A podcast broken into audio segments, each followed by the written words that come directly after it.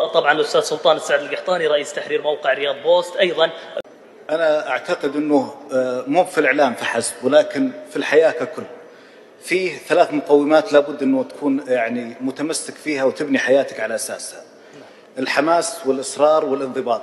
هذا الهرم الثلاثي هو المعين الأساسي لك في أنه تنطلق إلى مسيرة مهنية آه، ممتازة سواء في الإعلام أو غير الإعلام.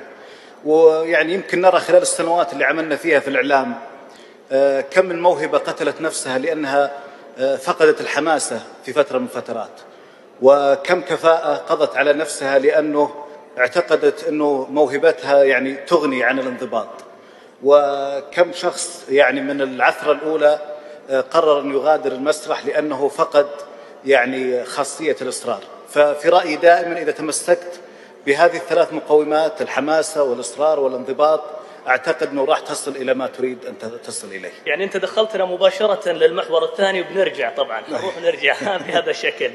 الحديث عن العناصر بين الذات والمؤسسة العلمية والمؤسسة العملية، بجيك في الذات وبتحدث عن بعض المهارات التي يجب أن تمتلك، وذكرت منها الحماسة، ذكرت إنه كيف تتصدى للإحباط، وأنت ذكرت ربما من أول صدمة ينسحب الكثير. نعم. إيش هي المسؤولية الذاتية للشاب الإعلامي في اكتشاف الموهبة وأيضا اكتشاف التوجهات وين أروح حتى أصل لإشباع رغبتي الإعلامية ووجودي في المجال الإعلامي.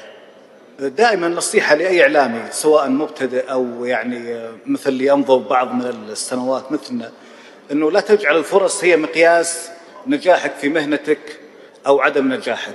إحنا عارفين أنه أغلب الفرص يعني قد تكون مرتبطة بظروف معينة لا علاقة لها بكفاءتك أو عدمها. فبالتالي هذه هي النقطة الأساسية هو أنه أنت تبني نفسك بنفسك آه، تستمر في التطوير تزيد ثقافتك تطور أدواتك. الفرص تأتي مع الوقت ما لها علاقة يعني في أنه تصف نفسك بأنه ناجح أو غير ناجح. الاستعداد الأساسي هو الأهم تطوير النفس بناء الذات والفرص تأتي لاحقا.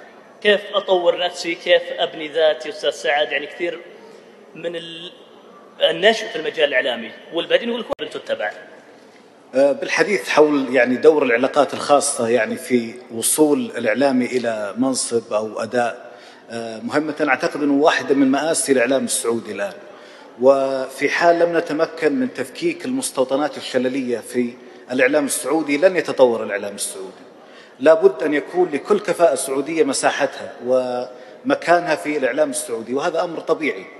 لابد أن يكون المال السعودي مساهما كبيرا في تطوير هذه الكوادر السعودية الإعلامية وإعطائها الفرصة في أنها تكون جزء من آه، العمل الإعلامي السعودي. يعني لا نريد أنه المال السعودي لا نريد المال السعودي يصنع وحوشا تلتهمنا يوم من الأيام أو أنه تبني سواعد قد تتسبب يعني في قذف الأحجار علينا يوم من الأيام. لا بد أن يكون المال السعودي فرصة للكفاءة السعودية. إذا ما كنا قادرين على تفكيك مستوطنات الشللية الموجودة في مؤسساتنا الإعلامية السعودية فبالتأكيد سوف يكون هنالك يعني حالة إحباط كبيرة للأجيال والكفاءات القادمة التي تريد مساحة في عملنا الإعلامي. أنا قبل يعني فترة كنت في زيارة اليابان ولقيت اليابان يعني مليانة باليابانيين. أتمنى الإعلام السعودي يكون مليان بالسعوديين إن شاء الله.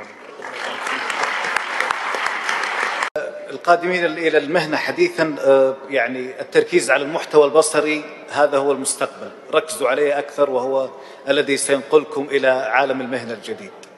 تسعد حدد هدفك. هدفك لازم يكون واضح وهدف